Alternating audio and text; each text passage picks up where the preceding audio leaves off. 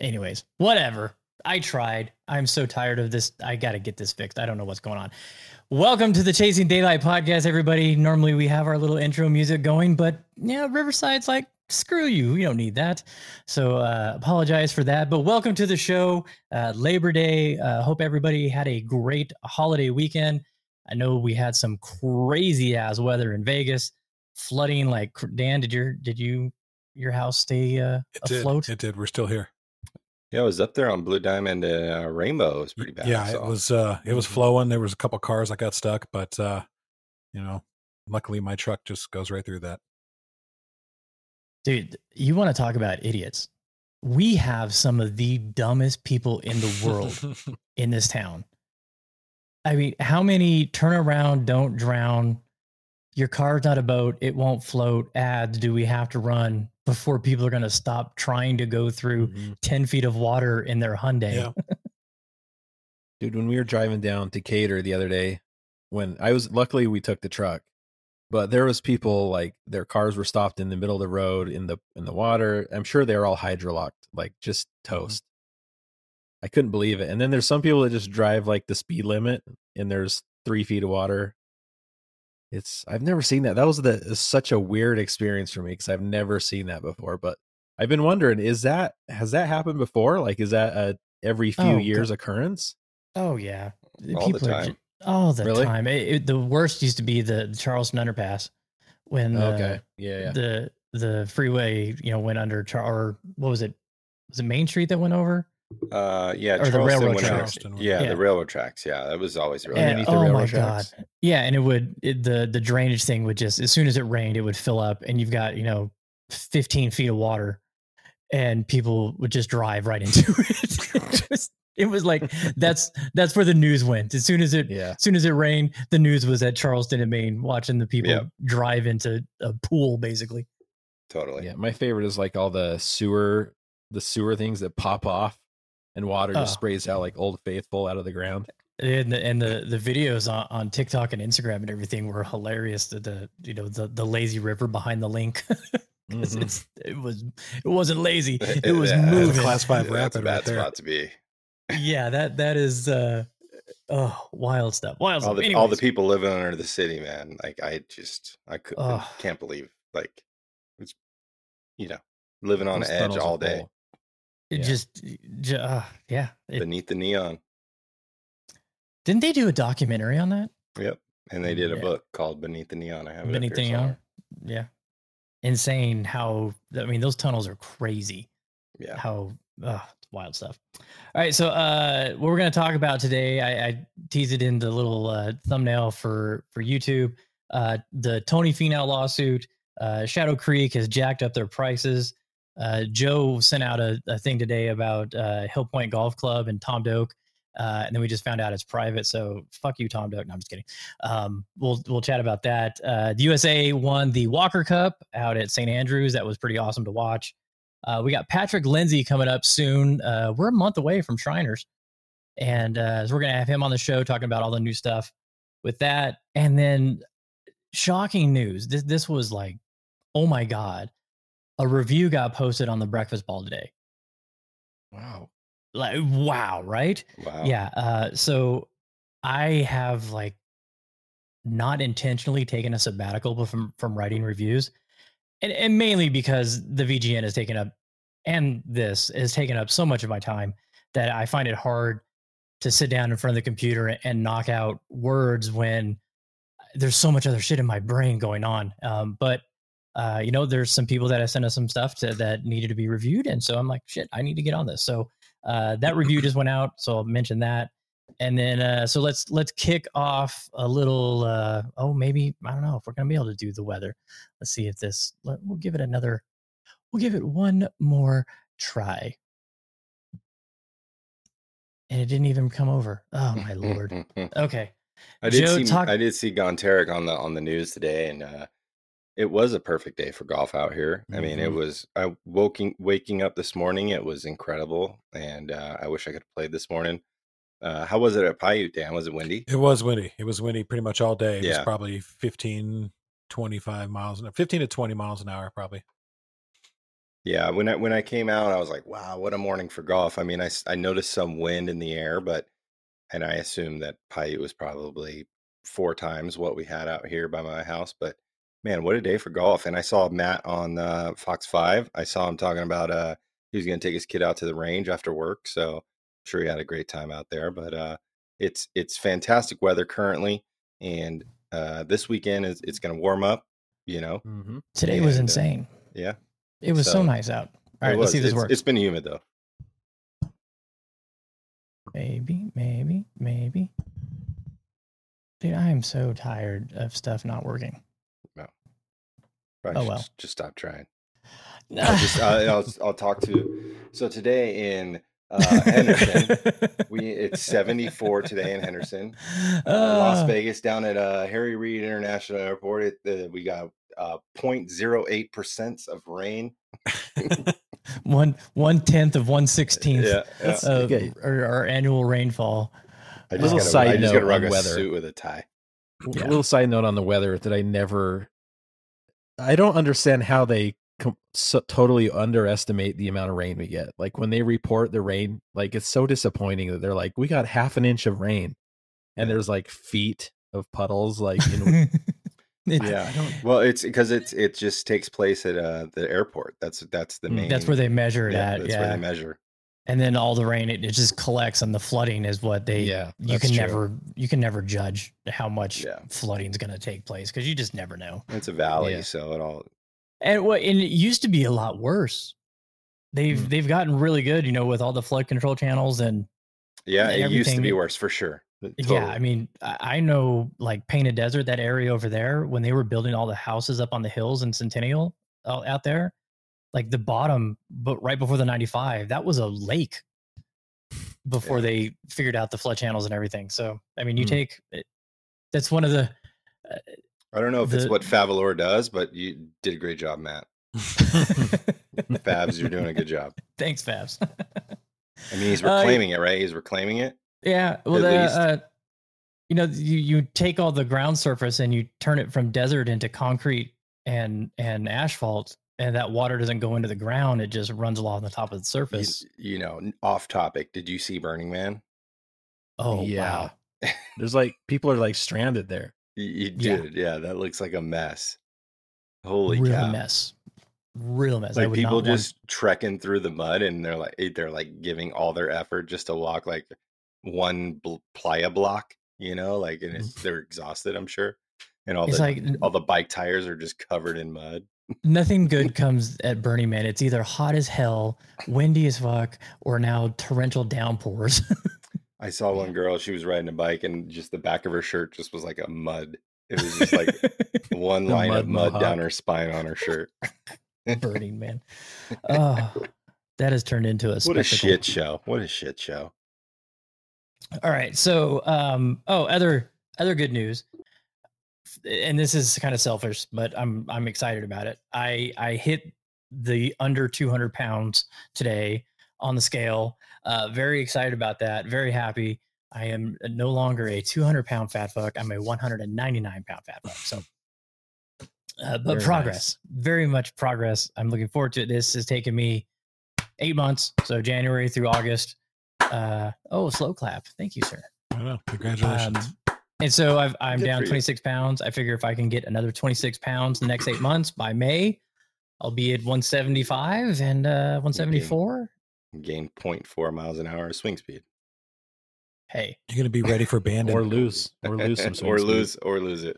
Yeah, that's I'm worried about banding, especially with my knee. I got a doctor's appointment tomorrow. I'm going to find out going all right. Well, no. This is just my annual checkup, but I'm going to get a referral from my doctor to have it go looked at professionally, and then I'm going to decide what I'm going to do. We got about 346 days or something. Yep. But all right, so I'm happy about that. All right, so Tony Finau. I'm dying to hear your guys' thoughts on this because this is... I did not read the article, so you want to give a quick synopsis? Well, Jeremy, you know a lot about it since you were talking about it. Why don't you give the rundown? Yeah, so I read an article like 2 years ago when it first came out. So that's what I thought. So this has been ongoing, right? It's been going on forever. Okay. And now there's within the last year, there's another guy. So basically when Tony and Gipper, his brother, were starting out when they were really young, I think they, you know, they came from a super poor family, not in a really bad area of Salt Lake. Didn't have the money to really bad area of Salt Lake. Like there, the worst exist. Area that exists. The worst area in Salt Lake is where they're from. Okay. So it's called Rose Park. But anyway, they didn't have any money. And I think I'm sort of thinking maybe their dad got them getting to a deal, just to get them some funding because they were starting to play, you know, amateur events and travel and stuff and I think they turned pro when they were like 16 or something like that. So they were playing in, you know, smaller tour events and things. And I think what happened is they probably got into a bad deal where they fronted them all this money for expenses. And then also maybe a percentage of lifetime earnings once they're professional. And that seems to be what this is about. So I think it was like $16 million or something that they're trying to recover. I think there was like the part of it is like the expenses, which is like $500,000 each. And then the other part is lifetime earnings. So yeah, this, I think it came out in 2020 and then another guy jumped on 2021. And so I don't know. I've heard of one of the guys. He's also of Polynesian descent. So probably like a family friend sort of thing. But the other guy is a big businessman in Salt Lake. Wow. So yeah, it's going to be a hot mess. I thought I had heard about it a while ago. And yeah, I mean, what sucks is if it was not Tony himself and it was his dad, like taking advantage when he was younger. Kind of a shitty situation because I mean deep down I feel like Tony seems like a really good guy. I don't think he would slip out on it. I wouldn't think he would do that, but who knows? We don't know these wizards behind the curtain, you know. So yeah, I think I mean it actually went to court before and they kind of threw it out, and so the guy appealed it, and that's why it's in the news again. Gotcha. So we'll see. They're kind of arguing that it's like statute of limitations. So we'll see. It's a shady situation, but I was reading some comments. I mean, most of the guys on tour, they have backers. I mean, not all of them come from super rich families, but yeah. So it's not an uncommon thing. It's just, it seems like the deal that they got into is sort of an extreme. I watched some sort of like mini documentary one time about like, there's people out there that like search for like talent to back them and invest in them, and it's like a thing. And I wish I knew where I watched it because it was pretty interesting. Like, you know, oil tycoons, like venture capitalists for sports athletes. Totally. And I mean, those people that are higher up in companies, those corporate like, you know, CEOs and things like that, they enjoy playing golf, so they can get into the door with some of these players that are very good, and it's kind of like a thing for them. It's like, you know, it's like hunting. And I watched the documentary, man. I wish I knew where it was. If anybody's ever seen it, let us know, because I want to watch that again, because it was very interesting. Like, I don't know if it was Keegan Bradley or someone else, like, or no, Joel Damon. Joel Damon had the backer. I think it might have been, was it in the Netflix documentary? I was just going to say, wasn't that in Full Send? I think he talked about it. Yeah, that might have been Joel Damon, but it might have been like a YouTube video on Joel Damon, like how he came up and how people backed him. But it was super interesting, and it's because it costs a lot of money. Oh, it's not cheap. No, it's not cheap at all, and especially if the Finau family it's not a small family. They got a lot of people in their families, and wonder what his tax form looks like. How many dependents is on that one? But I mean, just to travel and hotel rooms, going for, let alone entry fees for the tournaments, and then, you know, lessons and equipment and balls, that shit adds up really, really quick. And yeah, I mean, if you don't make it to the big stage, I mean, it's, he's, you know, on the biggest stage. Yeah. I mean, he's fine now, but people that are investing in players that don't make it to the big stage, I mean, it's a gamble. It's a tough sport to crack into, man. Yeah, I just wonder how legit it was. You know, one court threw it out. The guy appealed. Is there a document signed? You know, yeah. Is there by Tony's dad, or is it signed by Tony? I mean, who knows? I think it was his dad, but his brother and Tony didn't sign the document. So I read like several articles about this because I forgot about it and then got reminded. There are documents, though? It's a bit of a mess. Yeah. There's verbal contracts and things, but it's sort of like twisted the way that the facts about the case are. So we'll see, but we need to find out when that's on court TV. So we can watch it. I would love to see that. They'll probably settle out of court. Tony will probably have to pay him some kind of money, you know, which kind of sucks for Tony, but you know, if these guys had contract agreements and, you know, if they didn't pay, would he be where he's at? Exactly. That's the thing. Right. Yeah, totally. Exactly. You know, if they didn't front these monies and get him in those junior events and get recognition and you know, it's a big if, but you never know. You never know. All right. So next up, this was a shocker to me. I can't believe Shadow Creek is increasing the rates again. When did they do it last? Was that a year ago? A year and a half ago? It was like it was probably a year and a half ago when we started. 2 years tops. 2 years tops. Yeah, that it was going to be $1,000 plus caddy. Don't forget plus caddy. And now the story comes out that they come out of Overseed at the end of they closed for a month, I think, to do their Overseed. They, you know, it's meticulous. But $1,250 now is what green fees are going to be to play Shadow Creek. I really wish I would have just paid that $500 a few years ago. Right now, $500 doesn't look bad at all. Not at all. Yeah. Dude, $1,250. I mean, they were already the most expensive tee time in the world, or highest daily fee course or something like that.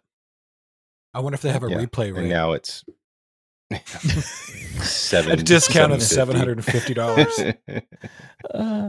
I would assume you could play 36 for that, right? I mean, I would assume. Oh, I would hope so. God, I would hope so. I mean, should be Jesus unlimited Christ. If you're paying that kind of money, right? That's what I'm saying. It comes with room and board and breakfast and lunch and and don't forget you gotta go stay in an MGM room, which is $200. I do know the limo drivers though; they will go through the in and out drive-through. That's they will do that.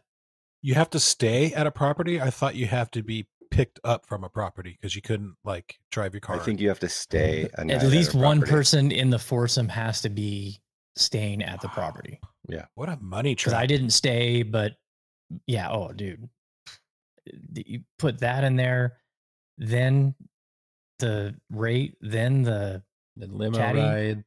I mean, it's $2,000. You got to tip the limo driver. You got to tip the caddy. You got to pay the caddy. I wonder how much play they're really getting a day. I mean, I'm sure there's a bunch of rich guys that are at the course that, you know, from all the properties, all the whales, all the big spenders that come in. Yeah. But like, I wonder how busy they really are. How many tee times they're pushing out. I mean, it's not stacked. You wouldn't think so. Stacked. You know, when one report I heard is like, you know, 8 groups max a day. I mean, I don't know how accurate that is, but I know I read that at some point. I mean, they probably went, okay, how much do we need to charge? How much do we need to make a day for this to be, you know, we don't need 144 tee times a day. No, what do we need? We need this much money. Okay, let's divide that by 12 people a day, and that's what our new rate is. But it's also like an asset to them. It's like it's a bargaining chip for like whales or business meetings. It's like one of those things where it's the value on the tee time itself is not necessarily the value it can provide. Yeah, what you're getting out of it is not what you're paying. Like there's probably a shit ton of like, I guarantee you like, the turnover rate on business deals happening there compared to like Club at Sunrise is like 99.7, you know? Oh, shit. You know, like you might get like a new farm basket franchise deal over at Club at Sunrise. Maybe. I was thinking a late shift employee at the Dunkin' Donut. Yeah. You might get a raise maybe like you probably go to Club at Sunrise to get a raise. Club at Sunrise. Yeah. Like if you're going to ask your boss for a raise, you go to Club at Sunrise. But if you're trying to buy something like a company, you go to Shadow. You're trying to buy MGM Resorts. You tee it up at Shadow. Yeah, and I think that's probably more what it is to them. I mean, I don't think it's especially how golf has exploded, and potentially they could see all these idiots, like, you know, just getting wasted on the course and breaking clubs and snapping them over their knees, and you know, just those, being assholes on a golf course. Yeah, those idiots snapping ventus shafts over their knees. I mean, it could just be like could be just a plague of the growth of the game. Who knows? Maybe they don't want people that can afford it to go play there. Yeah. They want serious golfers for $12.50. They want business people. I mean, you know, they don't want somebody who's going to tip wildly, drop $1,000 in the pro shop. Yeah. And I guarantee you, if I ever pay $12.50 there, I'm not tipping anybody. So, because I've already paid enough. Hey, make sure you tip your caddies. No. Here's a sticker. Tips on the greens. Not happening. Yeah. Throw this on your Yeti. Don't walk around on Nellis and Lake Mead after 9 p.m. That is your tip. Yeah, you want. That's all you're getting. Go try Farm Basket, because some guy I played with at Club at Sunrise told me about it. Oh, that's hilarious. All right, Tom Doak, TD. Love TD. Played the blue course at Streamsong, fell in love with his design. Which didn't Yana just won something at Streamsong today, she or was did. That yesterday or some AJGA event? I believe some big junior event. Yeah, I just saw her post a picture. Another win in her repertoire. Yeah, it just AJGA golf. Yeah, I don't know what the actual thing is, but it's champion AJGA champion. Yeah. Invitational champion. Yeah. That's Streamsong. She's a stick. That she is. I wonder how many backers she has. She's got an NIL deal. She doesn't need any. Has an agency and going to Oregon. Yeah. She's going to be fine. She's going to be fine. But, so at Streamsong, I fell in love with Doak with the blue course. Just amazing. Made me go play Bandon for the first time because he did Pack Dunes. Love what he does with the terrain, and Joe sent an article out today to us to browse around about Hill Point. Tell him about it, Joe. Tell him about Hill Point. Yeah, Hill Point in Traverse City, Michigan, which Tom Doak currently resides fairly close to. He lives in Michigan. His first course he ever designed in Michigan. Well, period. His first course he ever designed. Period. Yeah. And he designed it, I think they said in what was that, 1990 or something like that? Yeah, so it's a long time ago, right? So his first course, and then half of it got taken over by some farmland, and 9 of it they just let go. And he is on site recreating it, recreating the greens, redoing it. And unfortunately, it's a private golf course. Damn you, Tom Doak. Michigan is... a place I really want to go play golf, and maybe we can make some calls when we get up there, because I would love to play Tom Doak's first golf course. I think that would be super sick, especially after him redoing it and making it more. Yeah, with Tom all Doak-y. The shit he's learned. I mean, you know, it's probably going to be better than it was, but I would have loved to see like the original. I mean, also up there is like the Dunes Club, Kaiser's first golf course he ever built, the 9-hole. Modeled after Pine Valley, like that's what he was going for on that one, and that's a private golf course too. But you can call, and as long as you're flexible, you can get a tee time. Watch plenty of videos on it, and Kaiser said, if you want to come play, just be flexible. We'll get you on. I mean, you get a lot of shit up there. We got to get to Michigan. I mean, there's Arcadia, there's Forest Dunes, which is another Tom Doak, the Loop, reversible golf course.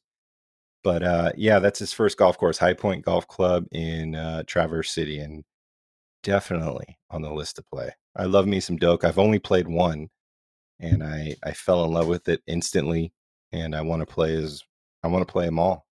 Yeah, just he's a mastermind. He's fucking David Bowie in the Labyrinth, you know. What he does with the land is remarkable. Yeah, absolutely remarkable. And Jerry, I cannot wait for you to see Pack Dunes. Cannot wait. Hey, no, I can't wait. It's going to be so good. I hope we get the low green on number 8. Right? Is it 8? Yeah, 8. I've never played to the low green. I hope we get it because I I've only played PAC once, and that's my favorite golf course out there. I've done it. Let's see, one, we played to the high green, so 3, 4, 5, 6 times I think I've played, and I've never hit to the low green. Yeah. Is it like a completely separate green, or is it just a green with tiers? It's 100 feet difference. It's really wow. Elevation wise. It's wild. Yeah. Is that the only hole that has separate? Yes. Or is there other holes that have separate greens? Well, Sheep has double greens, but that's the only alternate green I believe out there.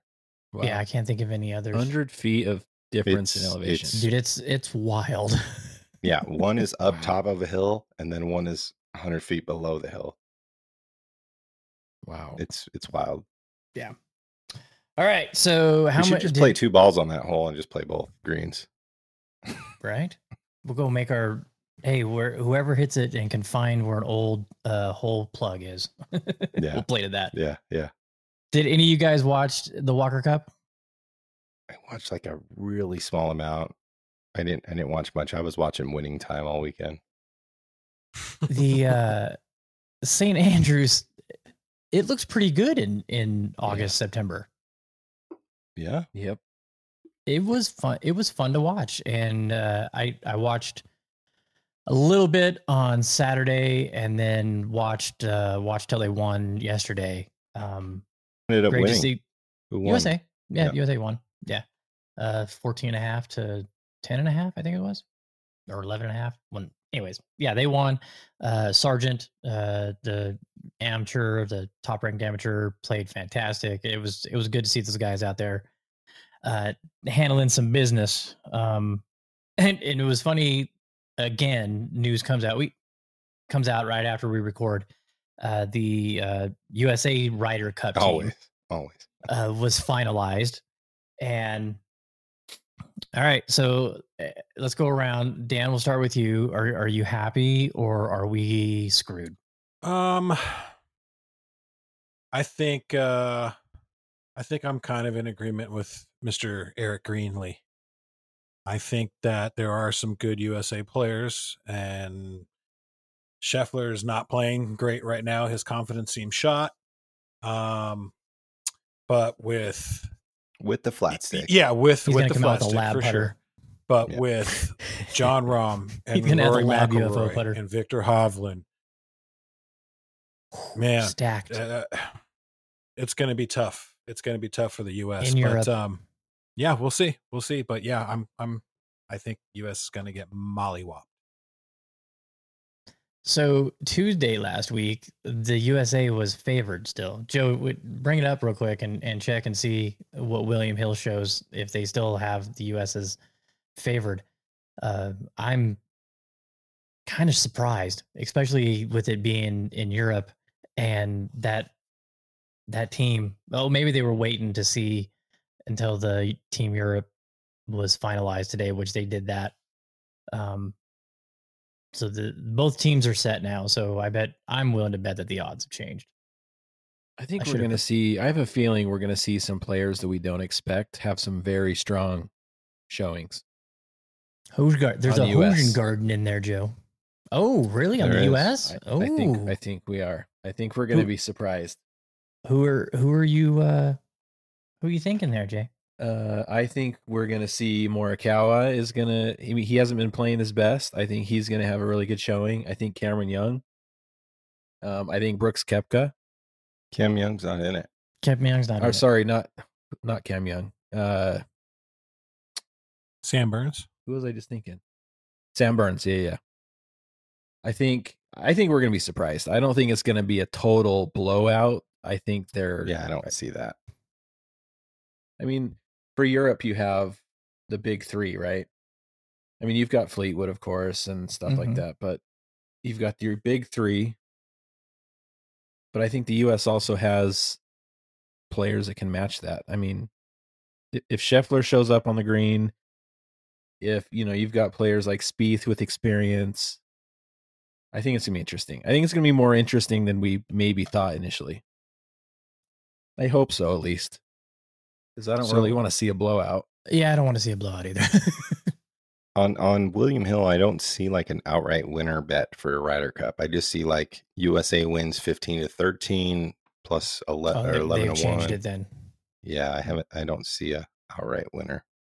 Under the futures, did you look? Yep, I'm in the futures currently. Okay. Yeah, they probably changed it since the team is now finalized and they're putting together their odds. I do see Live Golf on here, though. Live Golf bets. Hey. I see Open Championship 2024, U.S. Open 2024, Masters, FedEx Cup Champion 2024. A lot of Rahm, Rory, and Chef. Yep. So, exactly. Joe, what's your thoughts on Ryder Cup? I think the selections that Zach made. Yeah, I think it might be a mirage if you look down on it on paper, like a fake out. Obviously, U.S. has more names. I mean, you could probably go without like Wyndham Clark and Brian Harmon on that list, but still, like you got a star-studded roster. But with Europe, I mean, you have Rahm, you got Rory, you got Hovland, and then like people that a lot of or players like a lot of people don't know about, like Åberg. Yeah. Åberg. Like a lot of people probably don't know him, right? So I mean, but he's a great player, and it could just be like a sneaky kind of situation. I could totally see Europe taking it. But I just want an interesting matchup, and hopefully U.S. rises to the occasion. And I think where Zach went wrong is not having Keegan on that team. I think Keegan and JT probably would have like been like a powerhouse of confidence and morale boosters. I think there wasn't enough room on the plane for another jailbird putter. Yeah, potentially. But, you know, like that putter is hot. So, I mean, you got to ride the hot putter, right? Scotty's like, I'm not putting with it. And if there's two guys on the team with it, I'm going to. So, no. Yeah. I just always hope for some drama. I think Europe has a really good team. I mean, they got Fitz on there. They got Fleetwood, who's been playing great. I want to see JT come out hot. I mean, I've heard comments of him being potentially the greatest Ryder Cup player of all time. Like, this is his spot to shine and actually prove that and come out of his funk potentially. But I mean, with the hot hand of Javi and Rory's playing good. I mean, Scheffler's putting like shit. So I just hope for a good one. I think Europe can take it, especially on homeland. We'll see though. Is there any fun Italians? To watch. Are there any Italians on the Europe team? No. No Molinari's? I don't think so. No Calamaris. No Calamaris in the water? I mean, Sepp Straka's on the team. He's played good all year. I mean... Tyrrell Hatton. There's a grinder. A lot of Robert people McIntyre. That like people probably sleep on European. I think it's just like it's like a sleeper team. And that guy Åberg you're talking about, Joe, he just won on DP World Tour. I think it was the DP. Yeah. Yeah, I mean, he just came out of college and is just tearing it up. That's the thing. If you look at it on paper, like to the average like golf fan, they're going to be like USA wins, but European is like a sleeper team with people that, you know, a lot of people don't know about. So I just hope it's interesting. Me too. I want good TV, good drama, good. It's always, you know, it's going to be packed, you know, it's going to be crowds, you know, it's going to be, you know, cheering and the freaking Euro songs that they sing. It's going to be a lot of fucking pizza. Calzones, fucking burrata, mozzarella. Oh, hey, I think this is working now. So let's see if we can get Matty G in here for this. Maybe. Oh my God. Nice transition. You like that? I nailed it and then just and smooth. Then nothing. What did you nail? I nailed the transition. Didn't hear any nails. You got to complete the transition to nail it. Oh, there we go. Oh, there it is. What's up, guys? Matt Guntarek with your weekend weather report. Conditions are looking pretty good for any rounds of golf or range sessions this weekend. Saturday and Sunday, both around 100 degrees. We'll see wind speeds between 10 to 15 miles per hour, but it's going to be a dry forecast. Not really expecting much rain at all over the next 7 days. So very dry in southern Nevada, but if you're trying to get that practice round in before the VGN Championship in Coyote Springs on September 16th, you'll be good to go. For this upcoming weekend, conditions will stay dry and just a little bit on the hotter side, right around 100 degrees. Have a great rest of the week. Thanks, Matty G. Joe is going to come for your job. It was brilliant. I like him fingering 100. Oh, my God. Oh, too funny. Well, hey, at least that worked finally. It only took forever. Absolutely forever. All right, so let me see if I can do this. You know, this was so epic last week. So there it is, the review on the Breakfast Ball. Goat Grips. It is a new grip company. They have some interesting tech involved in it because the flat side faces the target. It's kind of weird. You guys have all seen it. What was your thoughts when I handed it to you the first time? Well, one thing is I've seen players put the flat side of a super stroke towards, you know, where they're aiming. Yeah, you have? I have seen people do that. Totally. Dude, when you handed me the putter, I thought it was like backwards, so I kept turning it around, like trying to. But so lefty. It's something you got to get used to. But it does feel pretty good. Dan, what do you think? Honestly, yeah, honestly, hated it. And I said that in the article. In color, I said some people are gonna like it, and some people are gonna absolutely hate it. Oh yeah, I'm one of those people. When as soon as I grabbed it, I just wanted to let it go immediately. I was like, "Get this away from me!" No. I mean, no offense, Go Grips. You know, do your thing. You know, oh, no. I wish you success, no. Individual sport, man. Yeah, and putting is a very unique aspect of the game, and you know it. I said what I said in the article. You can go read it, of course, breakfastball.com. But you know, putting is a very individualized part of the game. It's what feels good to you. If you're struggling with keeping the face square through impact, and you're a left-hand low player, this, you know, it might be perfect and fit into your wheelhouse. I never thought ever that I was going to enjoy putting with it, and I really do. It is, you know, for a left-hand low player, for me. You know, Dan's a left-hand low also, but he hated it. But for me, I thought it was a unique way to help ensure that square face at impact. So, But Dan is also, you know, I mean, he's not a damn good putter, but he is a really good putter. So it's not anything that he would be out looking for, you know, to try and enhance his putting. But, you know, for those that are trying to find something, it's worth a shot. It's worth a shot. I think I don't think I touched hands on it. Have you? How long have you been playing it for?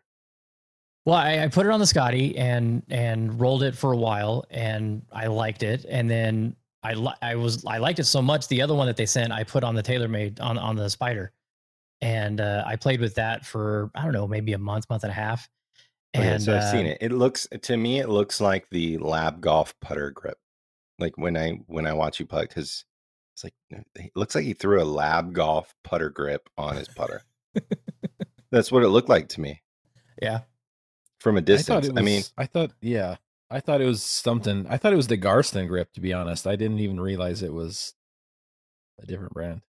Yeah, I didn't know. But the backs, because the backside's fatter, and like on the Lab Golf grips, because they have the weight, I think, behind, and because the shaft leans or something like that. Whatever Lab's doing in the lab.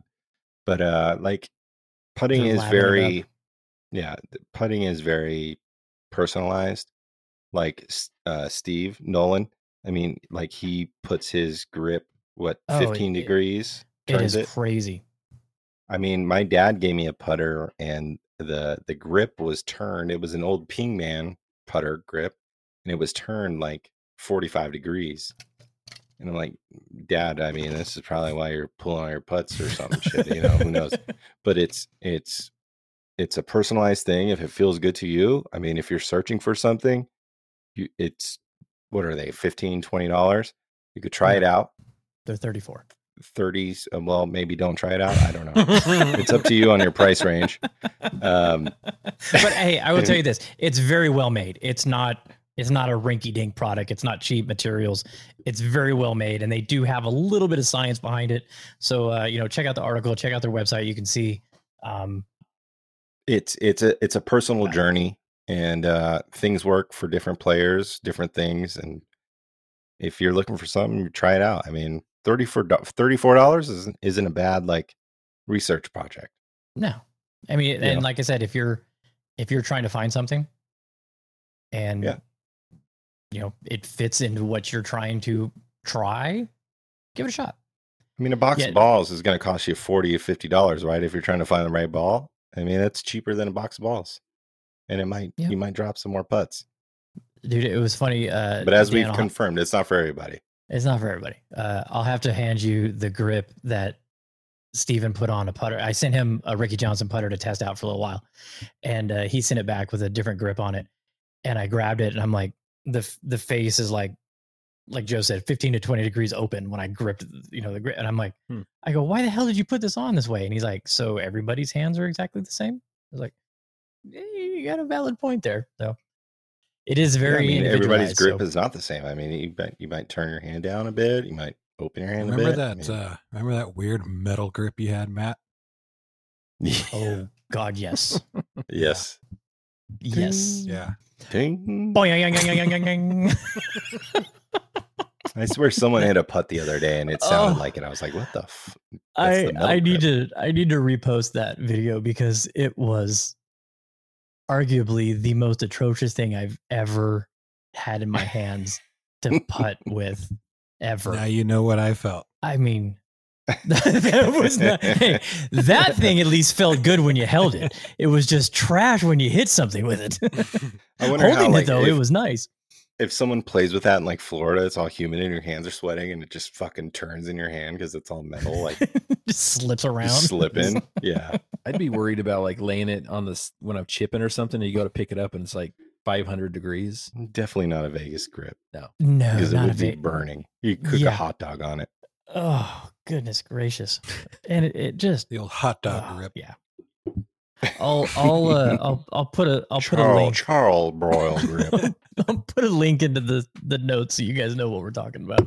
You can check it out because wow. I mean, if there's a Raspberry Award for products for golf, that one got it. So. You can't hate on people for trying shit though. So absolutely not. You can though for failing. Yeah. Yeah. You can walk the plank. So Patrick Lindsay, one of the Shriners main man, was on last year. We're going to have him back on to talk about the Shriners, the new FedEx Fall series that'll be kicking off here. When did we say that picks up? Is it this week that there's a tournament, or is it next week? I don't think it's definitely not this week. I don't think I didn't see any odds. No, unless it's the Big Green Open. 14th through 17th is the Silverado Resort. 14th through 17th. Okay, yeah, so that's when we're out at Coyote. Yeah. They had the fires there last year, or was that the year before where it was all smoky? 2 years ago. It was seems like every year. Yeah. So I'm going to try and connect with Patrick either this week or next week and have him on to talk about it. So be on the lookout for that one. And we do need to connect with Birdies and Bourbon and have us all jump on at some point. Yeah, we're going to do that too. You facilitate that, Joe. You tell us when, okay? You handle that. I'll text Cal right now. I got enough shit going on. Yeah, tell Cal to hop on right now. Well, he said let's wait till Europe releases their picked now stable, so. And they're up there, so we'll try and get it done soon. Okay, you know what time it is? Let's see. Look at this Instagram. It's been an inside of ham. Started out as a lemon tart. Then my phone went and made it art. Yeah. The return of Look at This Instagram. It hasn't been long enough since I've heard that song. It hasn't been long enough. I know Adam is cringing and has turned off his whatever he's listening on right now. Sorry, Adam, but it's kind of your fault. So for those new listeners to the show, we started this, God, Joe, and I think when you hopped on, right? We started doing it? Probably like 2 or 3 weeks after, probably. Yeah, it was just a segment. I am very pro Instagram as far as entertainment, watching golf, finding out about new things, new places, new products. It's my daily consumption tool, 100%. Yes. Spend way too much time on Instagram. But we thought it would be fun to share some of the accounts that we like and follow and give some maybe awareness to those out there that may not, because yeah, of course, you've got your million follower accounts that everybody follows, but we're not talking about those. Everybody knows about the Titleist account. Everybody knows about the Callaway account. Everybody knows about Paige and her account. We're not talking about those. We're talking about other accounts that you may not find on your, as you're flipping through, that you should. What was that, Joe? Just something we can bring up. That's the Vegas controversy. Along with Paige Sporanic, potentially. But we can get there after this. Oh, okay. Let me write that down. Vegas. I don't know if you guys have seen it, but we can talk about it after. Okay. All right. So kicking off the show, and we'll have these all linked, and I was going to do the screen share and everything, but the hell with that. We're just going to talk through them. The first one that I'm going to bring up, kind of a bigger account. It is called Official Think Media. I had the pleasure of playing with Omar out at Las Vegas, TPC Vegas, and really have enjoyed watching their channel, not only on YouTube, but also on Instagram. If you're a content creator, if you're a YouTube creator, and you're looking for any kind of feedback or any tutorials on studio setups, you can tell, I mean, if you go back, 10 episodes, this was trash behind me, and the lighting was terrible and the audio was good, but thanks to them, I have greatly increased my appearance as far as what you're looking at now. Even Joe has hopped on board. Yeah, he's no longer calling in. They were a big inspiration for sure. Yes. So I highly suggest you check them out, give them a follow. The YouTube channel is fantastic, but their Instagram is also great as well. It's Think Media, and it's Official Think Media. And if you're going to watch videos, have some money to spend because you're going to want to buy something. Yeah. Especially if you're on a podcast. Whew. Yeah. So, all right, Jeremy, let's go to you. So this is an account it's a college player, plays for BYU. He was a local when I knew him, he was a teenager before I moved to Vegas. Zach Jones __. I think there's 2 underscores. Yes. This is his account, but yeah, he plays for BYU. He won the Western Athletic NCAA event, Utah State amateur. I love amateur golf. I love watching some of the top amateur players. So this is a kid that I knew from the course I used to play at, who was just grinding every day when he was younger. Such a good player, but he's one of the guys that you want to pick their brain about, how to play, and he smashes the ball too. It's crazy. But anyway, he posts some really the stuff he's been doing lately is some tips. And it's really for anyone. It's not for super low handicap players, just stuff that he does, and he'll demo things on the range or whatever. I would definitely recommend following him. He posts a lot of his college events that he plays in. He played, what's the course in Morgan Hill? Dan in California. Morgan Hill? What's that super private course that the fries.com guy owned? Oh, the Institute. Yeah. So they played a tournament at Institute. So he posted some pictures of that and some videos, which is the first time I'd ever seen it. But yeah, he's cool. I would love to have him on the podcast sometime because he's just he shot at Tyler's face. Yeah, he's a good. Him and his brother are really good players, but they're cool kids, like just to talk to. So it'd be fun to have them on the show. Awesome. But yeah, college players, definitely has a bright future and posts some really good content. All right, Joe, you're next. This week's Instagram spotlight is at Hitting Greens. Kidding. He's so selfish. I'm kidding. So this could be a duplicate from the previous series of Look at This Instagram, but most of you probably that are listening don't remember most of them. So we're going to go with at PNW_golfer. He is a Pacific Northwest golf photographer. And if you're looking to travel to that area, he posts all the courses. I mean, I was just going through here and I saw a picture that looked familiar, and it was Salish Cliffs, which was, me and Dan played recently with Bob. It's all golf photography of golf courses that are spectacular and mostly in the Pacific Northwest. So obviously a good follow. We all know that I like the Pacific Northwest very much, so go follow him.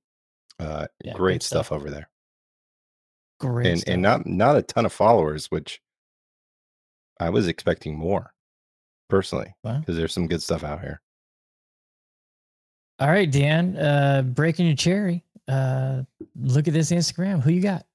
Mine is my page is golf_manual, MANUAL. It's it pretty much shows all these little like quick little lesson videos of current tour pros, of greats of the games, even funny like little stories and stats. But they it's really cool because they just kind of show you like the thought process behind on, you know, little shots that these guys are trying to pull off, like bump and run shots, or even on the mental side, you know, approaching a round of golf, how to practice, you know. And they're cool little videos, and I just I enjoy them a lot, and I think the everyday golfer could learn a thing or two. Yeah, there's some good stuff on here. Good stuff. All right. Got it. Yeah. Look at this Instagram. I had to do it one last time, just in case Adam's still listening. All right, Joe. Vegas controversy. What was that? Before we get into that, one quick thing that we didn't mention is: did you see was it LPGA? Where they were driving under the rope. Yes. And and snapped the club. Van Dam. Yeah. Yep. And it was headed to the playoff, right? Yeah. Playoff hole. She lost to an eagle because she had to hit 3-wood. The thing that bothered me about that is in the heat of the moment, you're going to blame the person that was driving, but that was 100% her responsibility. She let go. She definitely let go. It's your golf bag. It's just a shit situation, but it just seemed sort of like she didn't want to take that responsibility, but probably heat of the moment.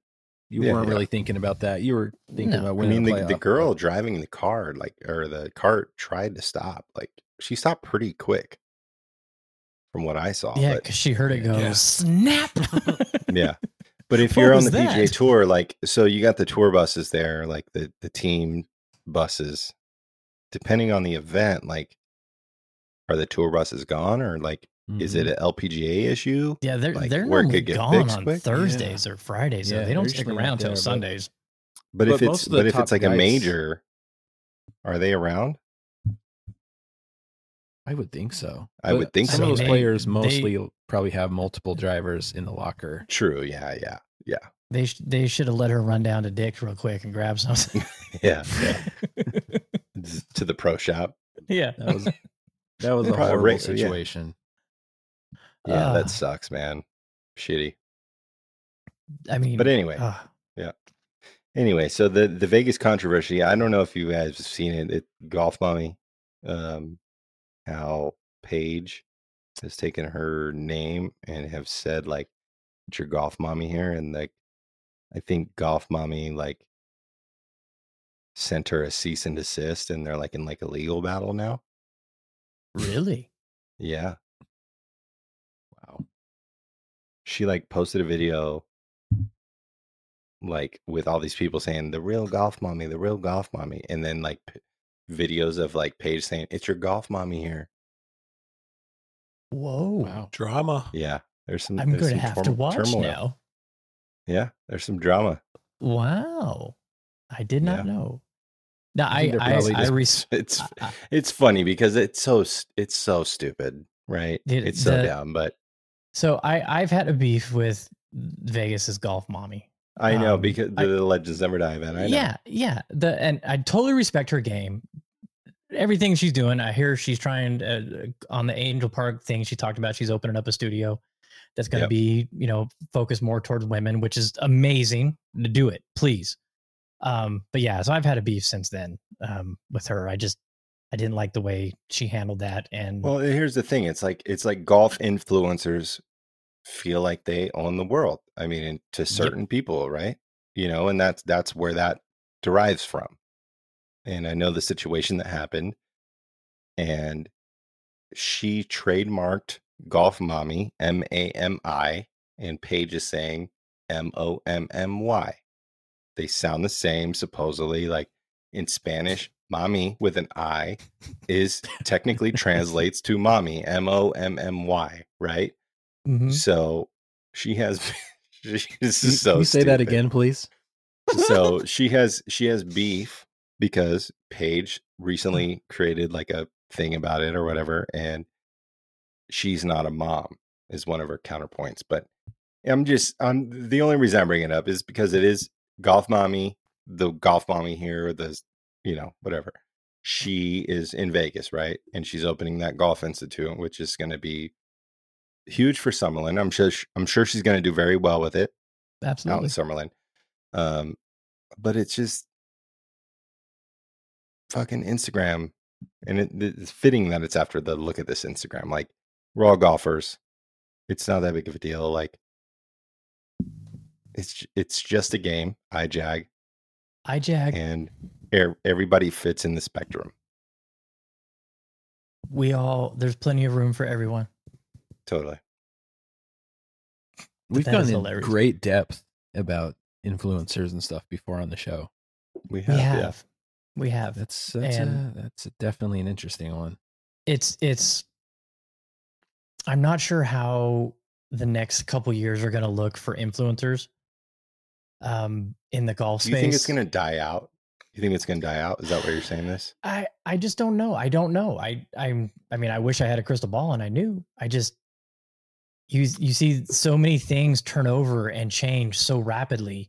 And, a much respect to the good guys and everybody that has signed with Tacomo and got their money. Good for you guys. Absolutely. Yeah, 100%. Totally. If one of those brands called me up and said, hey, we want to sponsor the podcast, I'm like, this is where you mail the check to. So I totally understand it, but I don't see it lasting. Here's the thing where it's like, where beefs like the one I mentioned and like, do you remember the Roger Steele beef with Eastside Golf? Mm-hmm. Yeah. That dude, Roger, like flipped it on its head, like brilliantly. They called him corny, and he created a shirt with Trap Golf and sold out of the damn shirt. And it was a golf ball with corn kernels on it. Like, people like Roger Steele who think outside of the box and use it to their advantage are going to last.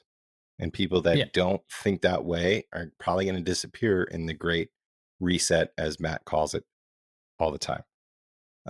Do I think golf is going to be here forever? The game of golf will always be here, right? But is it going to be as big as it is currently? I don't know, because it's Shadow Creek bumping it to 1250. That's so wild. Whatever other course bumping into 80 when they're shit conditions. So, but like Roger Steele is like a mastermind with that. He flipped that shit on his head, thinking on the spot, and did it creatively. I don't know. Dude, I know how the trademark thing works. They're all not going to last. Yeah, I don't think she's got a chance of winning anything with that. No, because you have the Breakfast Ball trademarked, and there's a lot of Breakfast Balls out there, or Breakfast Ball, whatever, blah blah blah, and it's got to be exact. So, and I can't do shit about it at all. Yeah, yeah, trademarks are nice, right? But they're not. It's interesting, and it's one of those things where it's like all these ads for golf companies that look like Roback popping up, or golf companies that look like Pins and Aces popping up, and those are some of the first ones that were here before these ones. Everybody try and get their money, and get your money while you can. Totally, 100% agree. But so Roars with Strokes Gained Customs, the putters, he has Strokes Gained trademarked. And do you know who uses Strokes Gained? PGA the Tour. Golf Channel every production day and every day, and not a damn thing they can do about it because it doesn't relate to putters. It doesn't relate to putters. Yeah. It's wild. No. So here's a question for you guys. So let's start with Joe. So when it comes to golf and influencing, and who influences you with golf, like to buy something, whether it's a club or try a new ball or get a new bag or whatever, where does your influence come from? Man, this right here. That's tough because it's like, I don't know if it really comes from anyone anymore. It's probably just a combination of things I see or players I like, or, people that play golf at places I want to play or places I've played.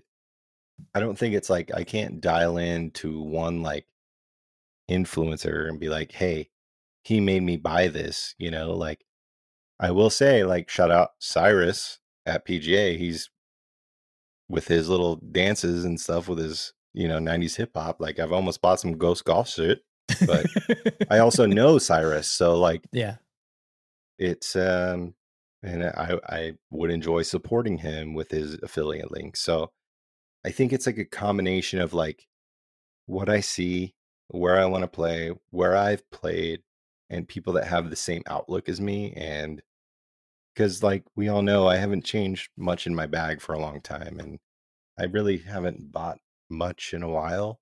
Like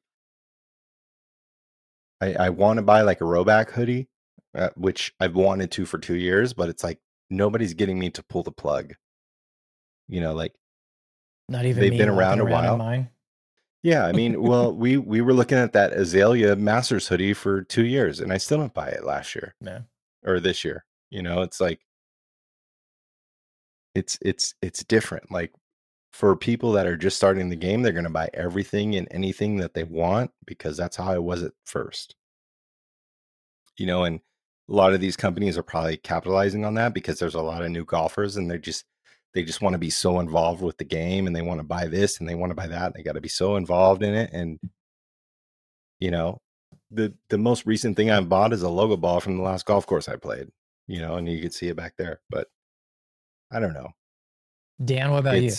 Cause you're a different type of golfer. Cause you're really good at golf, and he's been playing a long time, and you've been playing a long time. And I think, what you want, but you recently got He's been playing the same irons for fucking 50 years, man. No, that's Bob. But Dan's still playing the same irons. Dan's are like 7 or 8 years old. Yeah. Yeah, I'm I kind of don't mix it up as far as irons go, but like I'll always get like always looking to like upgrade on the driver or the putter or wedges, stuff like that. I've actually been texting Jeremy a little bit, and I've got a lot of interest in the TSR driver right now. So I, it's always like Matt, fun to tinker, and I don't really do it with the I don't really do it with the iron so much, but with the putter and the driver, yeah, for sure. I'm always kind of looking to try new things and maybe upgrade in that department. Did you guys see my video when I talked about benching the GT Max? Did Nobody even sent me a message about that. It doesn't matter. I mean, at this point, we're not surprised anymore. Yeah. It's not a shock at all. We're not surprised at all. So what about you, Jeremy? What about you? Who influences you besides Bob Vokey and Scotty Cameron? Jordan Spieth. And... But I've never seen you in Under Armour, so. Yeah, I'm not an Under Armour fan.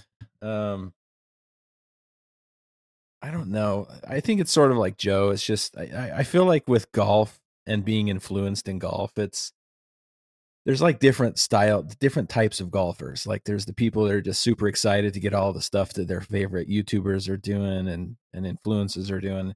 And then there's some like Dan is a perfect example, or Bob.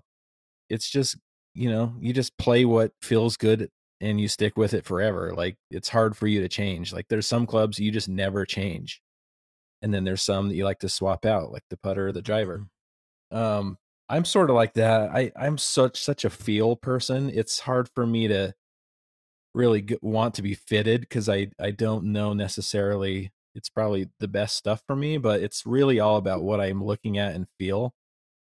So I would never be influenced by a person telling me to buy something. Like there's always advice, like Julian and Trey are famous for giving me suggestions and things because they know they're fitters. And I don't always follow their advice because it's sometimes just doesn't look right to me or doesn't feel right. So for me, it's just whatever I'm feeling at the time. And what about like clothes? Clothes? I just want something that fits me that I feel. You what?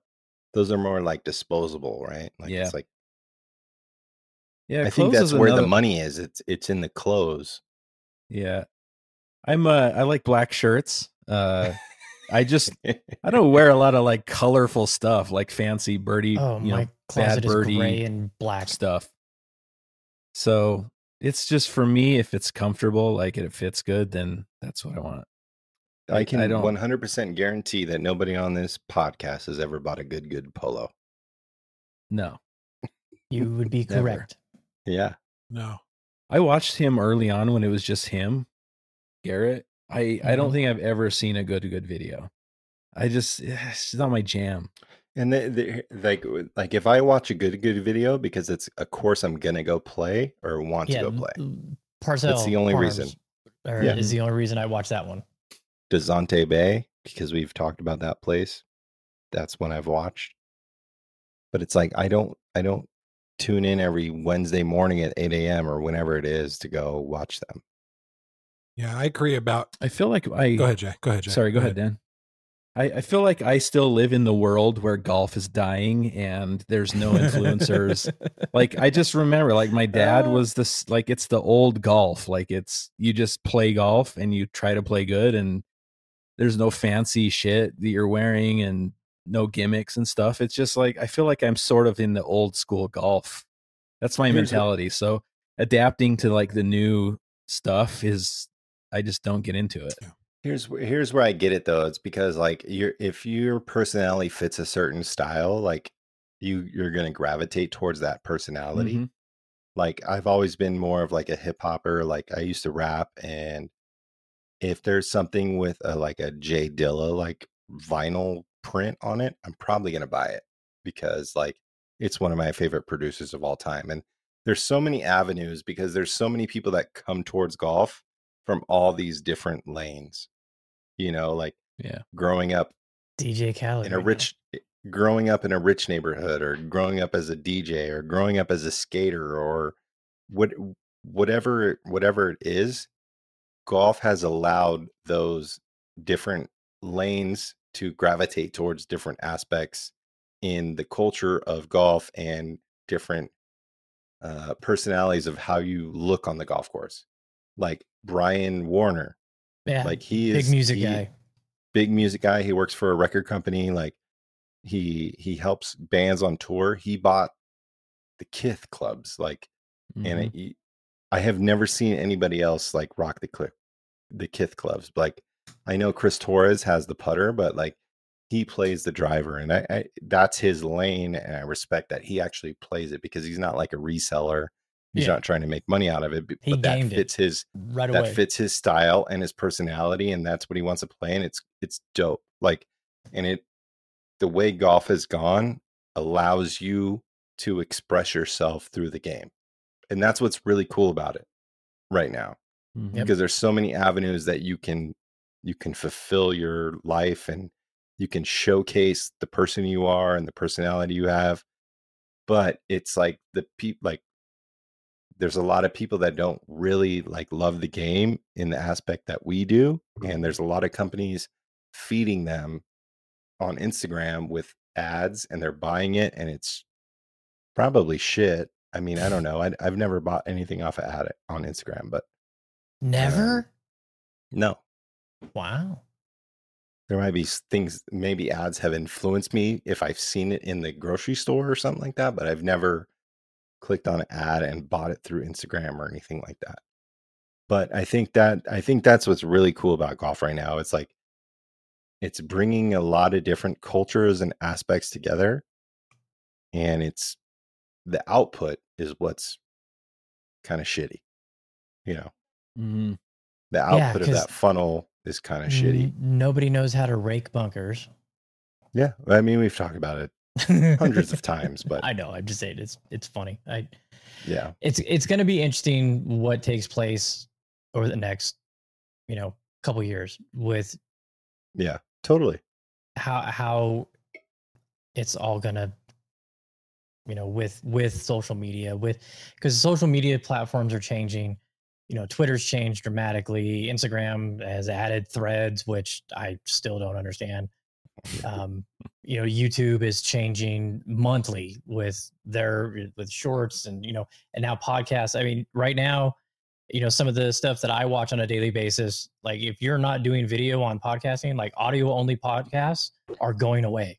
Yeah. It is like, they're going away because people want to consume their entertainment in different ways now. And it's one of the main reasons why we're doing this now is because this is what people are wanting. They want to see, us. Yeah. Maybe they do. Maybe they don't. We're finding out based on tonight's attendance on YouTube. Not too many people want to see us, but it's a holiday. Okay.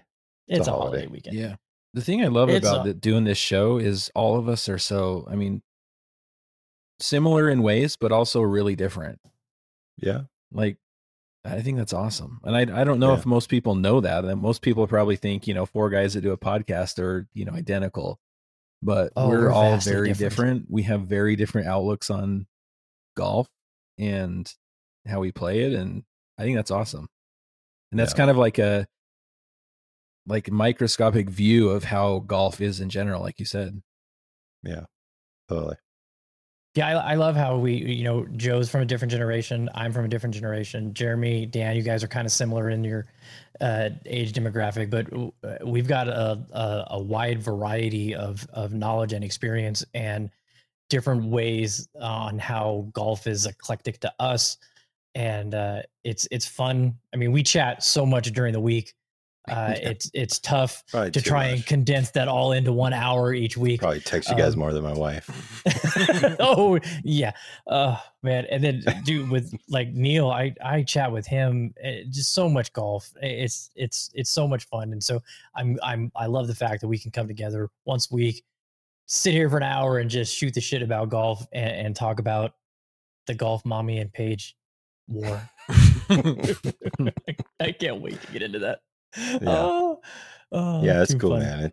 We've met so many people through the game, and it's crazy. I don't even talk to anybody that pre-golf, like PG, like pre-golf, don't talk to anybody. AG, like that's who I talk to, Hey, coming up next weekend, our last major of the year out at Coyote Springs. It's going to be a good one, and Dan's not there, but thanks. Breaking news. Oh, breaking news. Where's it at? Get over here. Bob West will be in attendance. Whoa. Nice. Bob. Yes. All right. Welcome back, Bobby. Bobby from fairways. The depths of Mount Rushmore comes Bob West from to the black his destiny. Yeah, so Bobby's going to be out there climbing out of Thomas Jefferson's nose at Mount Rushmore comes Bob West. Wow. I'm excited to welcome Bob back. I haven't seen him in a while. Yeah. I haven't seen him in a long time. Yeah, well, not going to 5-iron for me, taking this season off. I haven't seen Bob in a long time. He's not going to 5-iron either. We haven't seen him either. Exactly. It's like a long-lost sibling at this point, like separated at birth kind of situation. Oh, hey, so some changes to the VGN, this event. We're mixing it up a little bit. The Diamonds division, the gross guys, are going to have their own skins and CTP contests. And then the net players are going to have their own gross and net and CTPs just for this one. And it's mainly because Coyote goes out to 7,500 yards from the tips. And we kind of want those guys to, if you're going to win something from that yardage, I think having somebody playing 6,200 yards capping you would be a little bit, disturbing. So trying to prevent that. Don't know if we'll continue this going forward, but at least for just this event, we're going to give it a try and see how it goes. Now, I've said this to some people that have talked about, wanting to do this. Hey, we get 120, 140 members and we have 80 players of an event. Yeah, we can do this. But until that, we're probably going to go back to normal after this. But it's something different. Going to see how it goes. And it's going to be a good day. Oh, and Mitch's revenge. Make sure you get registered. I called and they didn't call me back because I got to get signed up for that. I'm in. He's Dan, like, can my DOG call you back? Yeah, absolutely. Never heard from him. Did you get signed up, Jay? Well, yeah. Nice. Yeah. Well, the director of golf has not returned any of my phone messages or emails. So. Okay. You better get in there, Jay. So call back. Yeah, I know. Yeah. Call back. Why did the guy who answered the phone just help me? I don't know. Yeah, he put me on hold, and then he was like, "Oh well, I got it. My DOG's on the golf course right now. Can I take down your number?" Yeah, that got thrown in. You can take down my name and put me on the list. Take down my ATM card number. What's the difference?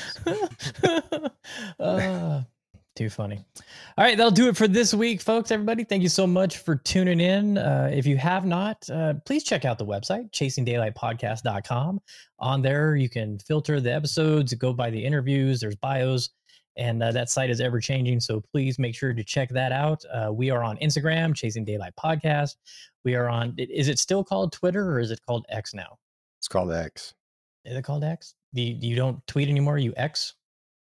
I guess so. I don't. I haven't been on Twitter in years. But did you know that that's Elon Musk's first company name? PayPal used to be called X.com. Really? Yeah. Didn't know that. Full circle. Okay. Yeah. So we're on X or Twitter or whatever you want to call it, and even TikTok. I opened up the TikTok account again, so been posting some stuff on there. And YouTube, please give us a follow on YouTube. If you like what we're talking about, if you want to see more of this, hit that subscribe button, hit the bell so you know when we go live. I send reminders out on Instagram, and if you have the notifications, you'll get a little pop-up on your phone saying CDP Crew is live. So do us a favor and do that. And then lastly, if I have any plea to anybody, nobody's left us a review in a while, and we'd love to get some feedback from that. So please, if you have a few minutes, hop on iTunes, hop on Spotify, leave us a review. We love sharing those with everybody too. So that's all I got. Joe, if you want to bring us home, do so. Absolutely. Thanks for tuning in. Another episode of Chasing Daylight Podcast. We're on YouTube. Go like this video. Go subscribe to the channel. Tell your friends. Tell your family. We're here every single week. It's me, Matt, J-Mark, and Mr. Hodges. We're here every single week for your listening pleasure. You can listen to us in the office or in the car or wherever, while you're feeding your baby with the bottle. It doesn't matter. We're here every single week for your golf listening pleasure, and we'll see you next week. Till then, later.